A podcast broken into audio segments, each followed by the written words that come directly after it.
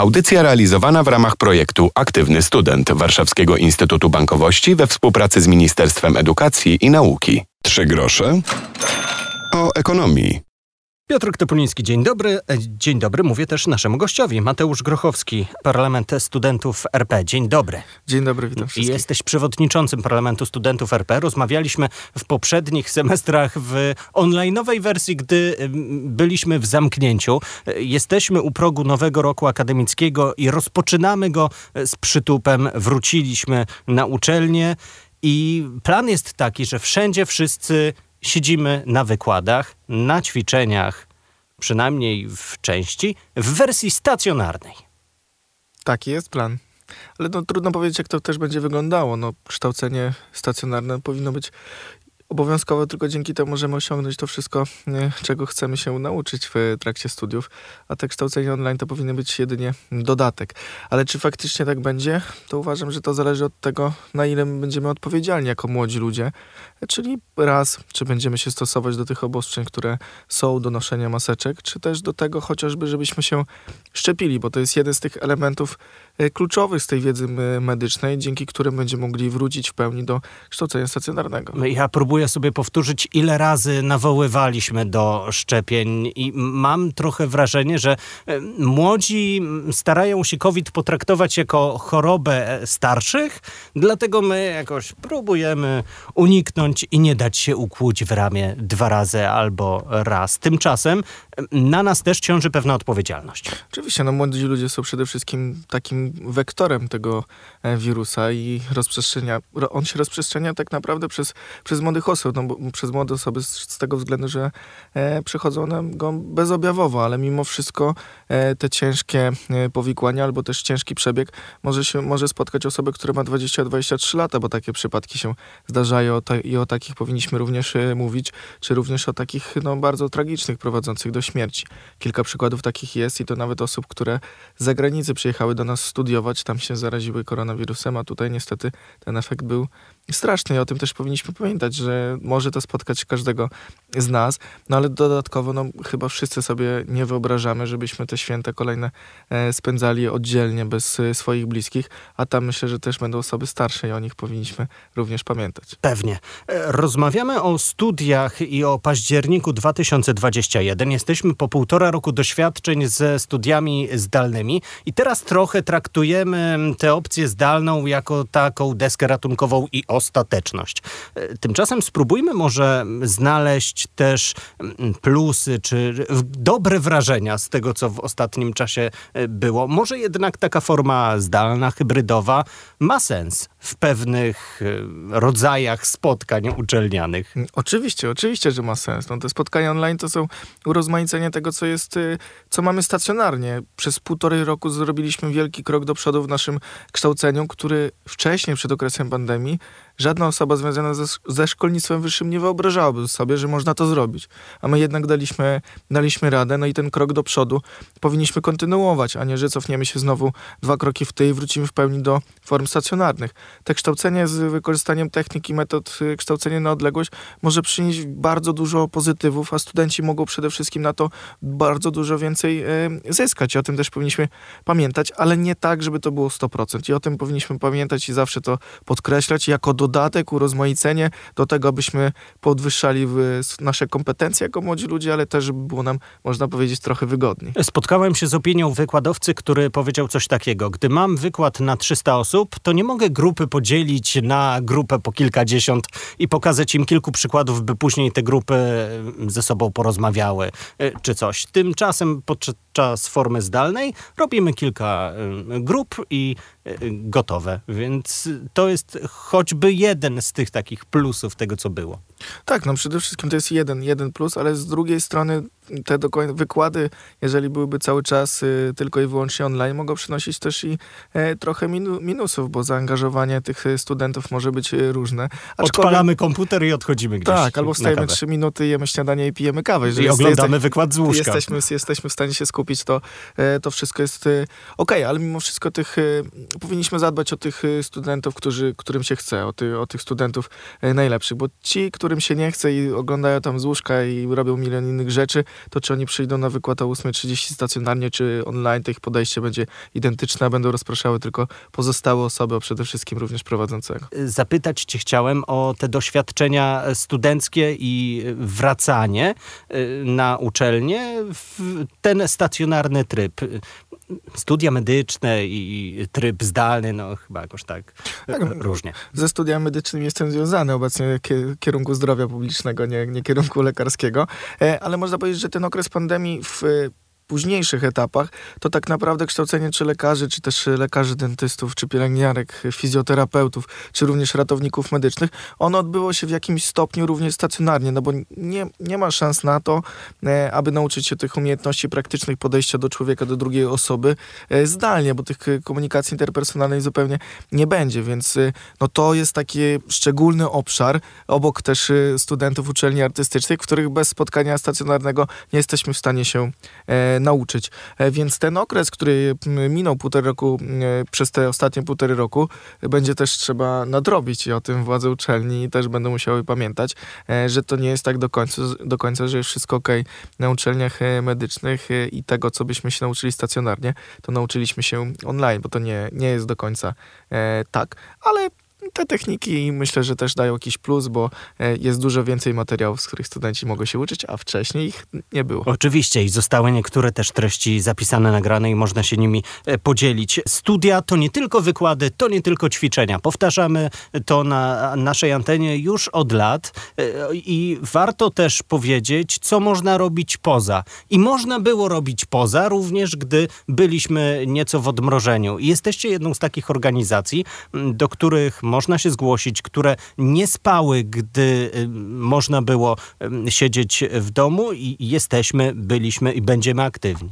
Tak, no to prawda. Nie tylko studia, ale pamiętajmy o tym, że nauka to też powinno być gdzieś ten numer 1 i pamiętajmy, że to wszystko jest po to, żebyśmy mieli dobrą pracę, a przez dobrą pracę to rozumiem taką, którą po prostu będziemy lubili. No to pewnie. Możemy osiągnąć przez to, co jest na studiach, ale dodatkowo wiele takich umiejętności możemy zebrać działając w organizacjach też studenckich. No jedną z nich i taką myślę, że najprężniej też działające to są samorządy studenckie na poszczególnych uczelniach, gdzie tam na pewno z otwartymi rękoma każdy przyjmie młodą osobę, ale samorządy... Teraz mamy ten etap naborów, poznawania się, koła naukowe i nie tylko. Tak, ale to można przyjść w każdym momencie. To nie jest tylko tak, że w październiku się zamykamy. Good to know. Samorządy studenckie też mają taką swoją organizację parasolową, od którą jestem też przedstawicielem, czyli Parlament Studentów RP i my robimy bardzo dużo rzeczy, które też są odpowiedzią na to, co się dzieje na bieżąco, tak? Czyli pierwszą z nich, jeżeli była sytuacja okresu pandemicznego, o którym wcześniej wspominaliśmy, była odpowiedź na to akcji Student Sam w Domu, gdzie wszystko było online, zachęcaliśmy do pozostawania w domu, ale też nie pozostawania, tylko zostańcie w domu i dla dobra innych i dla swojego zdrowia, ale dawaliśmy alternatywy i możliwości, w których w trakcie tego trwania projektu mogli się rozwijać, czy to poprzez umiejętności miękkie, ale też i część taką rozwoju sportową, czy też jogę i tak dalej. Ja pamiętam też takie spotkanie z zakresu prawa pracy, gdy trzeba było wyjaśnić niektórym, że słuchajcie, postojowe polega na tym, że i w trudnej sytuacji, w której teraz jesteśmy, macie prawo do tego i tego. I to były dość praktyczne wskazówki dotyczące tego, w jakiej sytuacji się młodzi pracownicy, studenci znaleźli. No dokładnie, to jest to, o czym wcześniej wspomniałem, że to, co nam zgłaszają młodzi ludzie, studenci i samorządowcy też, no to my w takim kierunku idziemy i to oferujemy. To dobrym też przykładem jest nawet przed okresem pandemicznym była strefa komfortu i wsparcie psychologiczne, gdzie problem z depresją, ale z innymi również schorzeniami był bardzo duży. I on dalej jest i niestety on wciąż narasta i to jest coraz bardziej dostrzegalne wśród młodych ludzi. Ale to nie jest tak, że ta pandemia przyniosła te problemy ze zdrowiem psychicznym wśród młodych ludzi. To, że poprzez takie działania jak nasze Parlamentu Studentów RP, my nie tylko oferujemy pomoc, ale przede wszystkim też uświadamiamy młode osoby o tym, że ten problem jest jak każda inna choroba i trzeba się zgłosić i uzyskać daną pomoc dla swojego zdrowia i dalszego życia, więc... to jest właśnie to, że ta świadomość młodych ludzi, ale nie tylko wzrasta, a nie to, że to okres pandemii przyniósł nam taką sytuację, jaka ona obecnie jest. Za chwilę wrócimy do rozmowy, powiemy o wracaniu na uczelnię, porozmawiamy też o tym, co robi Parlament Studentów RP, co wy możecie robić podczas nadchodzących tygodni, miesięcy. Co jeszcze robicie jako Parlament Studentów, a za chwilę dopytam, jak można się zaangażować. No pierwszym, co jest myślę takie podstawowe, to na koniec sierpnia zawsze organizujemy konferencję ekspertów praw studenta, gdzie uczymy, jakie są prawa i obowiązki studenta, ale również i metodykę prowadzenia szkoleń. Osoby, które później przeprowadzą to samo szkolenie dla studentów pierwszorocznych. To w trakcie tego można się dowiedzieć w ogóle, co my możemy, co nam przysługuje jako studentom, bo wiemy, że dopiero jak się pojawia problem, to studenci do tego wracają, a to jest bardzo ważna wiedza, żeby od razu reagować na bieżąco. To jest pierwsza rzecz, o której warto wspomnieć. Druga rzecz to są chociażby studenckie prawa, jasna sprawa, czyli projekt taki, w którym również mówimy o samych prawach studenta, ale też i o pewnych kontrowersyjnych rozwiązaniach, czy też tego, jakie są opinie, chociażby dotyczące stypendiów i jak możemy też pomóc. Przy okazji przy tym działa Rzecznik Praw Studenta, do którego zawsze można się zgłosić z pomocą, jeżeli coś na uczelni nie do końca funkcjonuje z perspektywy studenta. Również za kilka dni rusza rekrutacja do obszarów naszych, do komisji zadaniowych, także ja serdecznie zachęcam do zaangażowania. To jest duże doświadczenie, ale też możliwość działalności ogólnopolskiej w poszczególnych zadaniach, które uczą nie tylko samych umiejętności praktycznych, ale też i poznawania innych osób, ale dodatkowo można również poruszyć kwestie prawne, czy jakości kształcenia, czy chociażby, tak jak tutaj jesteśmy w audycji radiowej, dołączyć do naszego Centrum Komunikacji i do spraw, można powiedzieć, trochę również promocyjnych. No i ponadto już w listopadzie będziemy mieli finał gali studenckiej Pro Juvenes. Zgłoszenia pojawią się również niedługo, także zachęcam do aplikowania, ale również do tego, aby głosować, bo to wasze głosy wybiorą zwycięzców w poszczególnych kategoriach. A to też pokazuje, że jest w naszym akademickim środowisku, górnolotnie trochę mówiąc, pewna taka wolność, swoboda i co koło naukowe, czy grupa studencka, czy organizacja studencka, to może tą swoją działalnością się pochwalić, o niej opowiedzieć. No i mamy demokrację. Głosować będziemy mogli na te najlepsze inicjatywy. Jak patrzysz na tego rodzaju nasze aktywności? A może jednak czegoś brakuje i powinniśmy mówić o sobie więcej, robić więcej? Na pewno powinniśmy mówić więcej, szczególnie jeśli chodzi to o same koła naukowe i o to, co one tworzą, bo naprawdę jest tam bardzo dużo projektów, które wymagają takiego dużego nakładu pracy, też nakładów finansowych, ale też służą każdemu z nas w życiu codziennym później, a nie do końca wszyscy o tym wiemy. Raczej skupia się to na danej uczelni i tyle. Gala Pro Juvenes to jest jedno z takich wydarzeń, z których można to promować i pokazywać, co ta działalność naukowa daje, ale jakie się fajne przygotowało do tego również projekty i co z tego w ogóle wyszło. Nie mówiąc już o pewnym doświadczeniu, które wykorzystamy później w swojej karierze, a nie mówiąc już o tym, gdy jakaś grupa zdobędzie grant i może podbić świat swoimi pomysłami.